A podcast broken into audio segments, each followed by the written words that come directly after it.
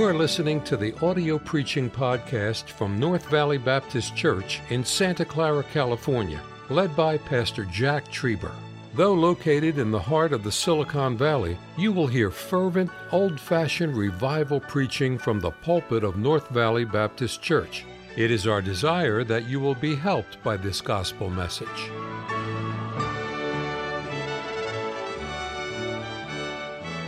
I want to speak to you for a few moments on what a night. Would you enter with me into a place called Bethlehem tonight? Let us do so by going to the scriptures in Luke chapter 2 and in verse number 8.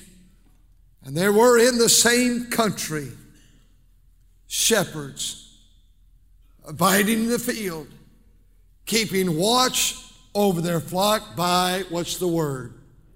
Night. Would you paint the picture in your mind out in those fields at night? Many folks would not want the job of a shepherd. It's 24 7. If you've never read the book, The Life of a Shepherd by Keller, it'd be a great read for you, Psalm 23. He has another one out on John chapter 10. He's passed away now, an old shepherd that became a preacher of the gospel.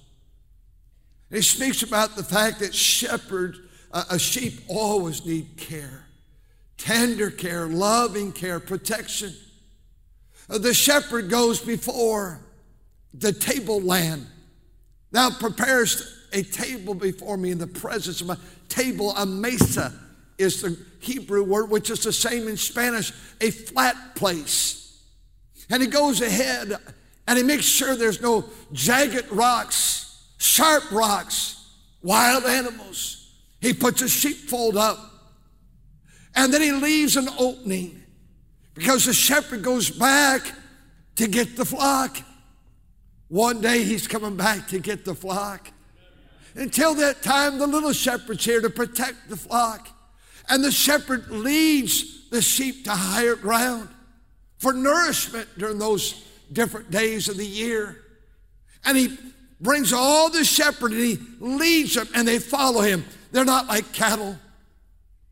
You drive cattle, you push cattle, you lead sheep. And mothers and dads, you're shepherds. Sunday school teacher, you're a shepherd.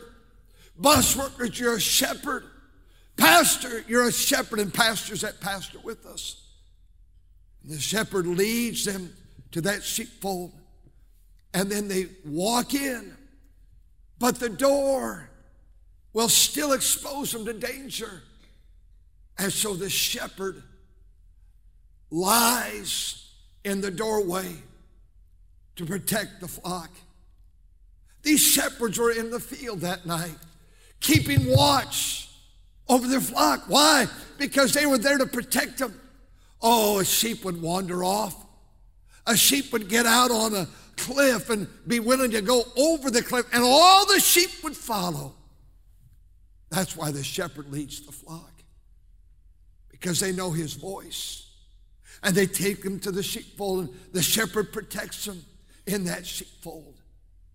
The shepherd anoints the head of those sheep with oil because you know the fact that sheep are dirty animals. They tend to get dirty quick. Don't you find that in our own lives? Prone to wander. Lord, I feel it. Prone to leave the one I love. And the shepherd comes and he anoints the head because the sheep's eyes on the corners are full of uh, like a mucus substance constantly. And the insects come and they lodge there and they hatch their eggs in that moist area. That's why a shepherd has to anoint the eyes and the head of the sheep. Because when those insects begin to hatch, they drive sheep crazy with the itch. And instead of dealing with it as the shepherd, they deal with it by standing in the field and you'll see them face to face. That's dangerous. Because what they're doing, they're rubbing their heads together to try to accommodate the, the, the scratching, the itching. But what's happening? They're infecting the rest of the flock. And they spread the disease to the next. The shepherd has to be so mindful of the sheep, so he anoints them with oil. The shepherd needs to lead the sheep to still waters because they're very afraid turbulent waters. And he leads them beside still waters, and the shepherd restores their soul. I'd say to all of us that lead sheep, bus routes and classes and parents, grandparents, become a shepherd to the flock. I'm more aware of my responsibility today than I've ever been. As we see the day approaching, and I see God's people so quickly influenced. And the Bible says in that last day, many shall follow their pernicious ways. Many shall look for a new avenue, new direction. But it's a shepherd's job to constantly protect the sheep. These shepherds are out in the field. And the Bible says as they're in the field, they're watching over the flock by night. And I want you to go to verse 15. It came to pass as the angels were gone away from them into heaven, the shepherds said one to another, Let us now go even to Bethlehem and see this thing which has come to pass, which the Lord hath made known unto us. That night they said, We can't stay here any longer. We're out in the field. We have to go see. We've been waiting for this. As Brother Burcham prayed, and as the choir sang it, did you hear that little phrase for 400 years? Between Malachi and Matthew, there was silence. Now God only speaks, God gave his son, the Lord Jesus Christ. Oh, we've got to go see it. We have to go see this thing which the Lord hath done. That night in Bethlehem, they went to a barn, not a palace. They went to see a babe, not a king. Verse 13 tells us what it was all like. And suddenly there was with the angel the multitude of the heavenly host praising God and saying, Glory to God in the highest, on earth peace, goodwill to man. Oh, what a night. What a night. I will not even give you one illustration, but I have so many marked on my notes right tonight, my heart also, also, of the various nights in this church. That nights that have to leave and say, Oh, what a night. Oh, what a night. I think I will tell you, oh, that night that this little six month old church called me on a Wednesday night and said, would you be our pastor? Oh, what a night. Little did I know when I was growing up here, 15 minutes from here, there'd come a call and say, We want you to be our pastor. I'll never forget those first several weeks and months when people would say, Hey, pastor. Without pride, it just moved my heart. I'm a pastor. I'm a pastor. Oh, that night on January 23rd, 1981, we had been building and raising money. The church grew by 100. We were in a sixth year. We grew 100 a year. We had 600 people, 300 of the buses, 300 of the cars. On a Sunday night, we'd have about 175 people. And on that June, January 23rd was a Friday night. We had a campaign called Rise Up and Build. I said, folks, we're going to step out by faith like never before. We're building a 32,000 square foot building. We're going to meet for a year, which wound up to be two years of a tent. We will have no parking lot, not one parking stall.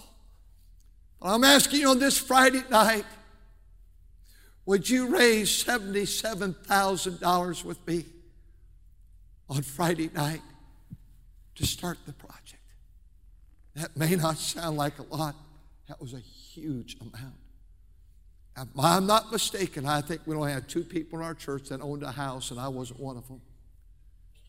We were just hourly people. And I remember that night, the deacons brought me the report. We had the banquet, we raised the money. And I said, folks, our goal was 77,000.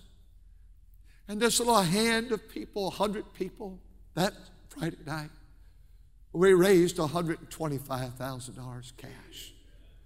Oh, what a night. I remember the night baptizing our three children. I remember the special things that happened in this church through all the years. Oh, what a night this was.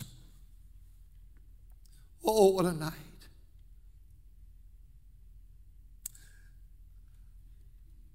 A pastor, about 70 years before the light was invented by Thomas Edison, said to his organist who also played the guitar, he said, The children's program is coming. On Christmas Eve, we're just a day away.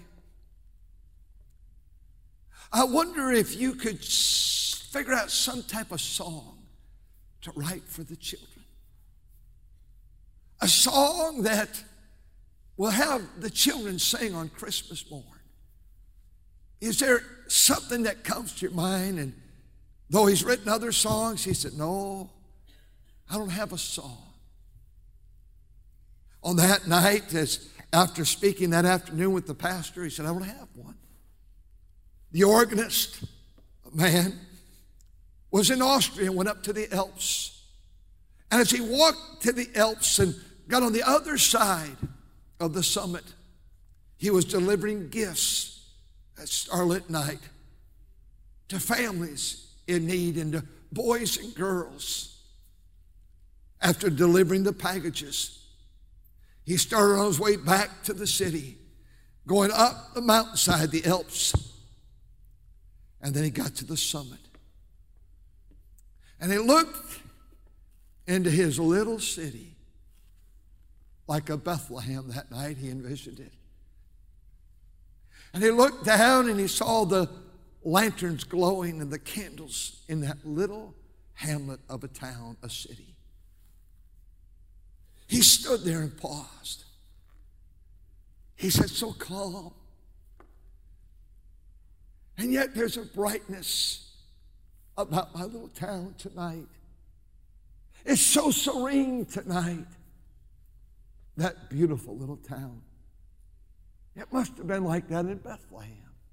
It's so quiet. So quiet. He got home and began to pen some words. And at 4 a.m. in the morning, if you would do the calculations, in seven minutes from now, he wrote a song 200 years ago tonight that comes out exactly at this time. It was a silent night. It was a calm night. It was a quiet night. As you wrote, Silent night, holy night, all is calm and all is bright.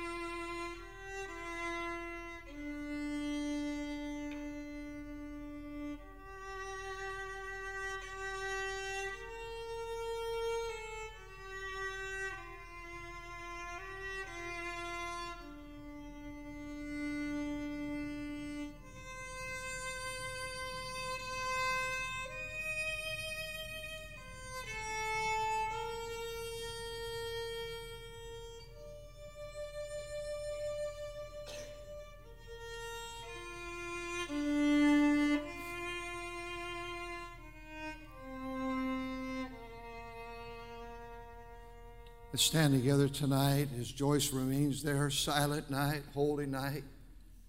In six minutes, it'll be 200 years old, and we still sing it. You know, on this quiet night, it'd be a good night for you to get saved. Christmas 2018. In just a few moments, I'll enter the waters of baptism. If you've not, if you've not followed the Lord in believer's baptism on this quiet, still, beautiful Sunday night, would you follow the Lord tonight? I wonder tonight is God quietly speaking to a young man's heart to preach the word? Is God speaking to your heart to become a shepherd of a flock, a youth group, a church, a mission station? Thank you for listening to the audio preaching podcast from North Valley Baptist Church in Santa Clara, California, led by Pastor Jack Trieber. For more information about our ministry or to find out how to get in contact with us, visit our website at nvbc.org. May God bless you as you serve Him this week.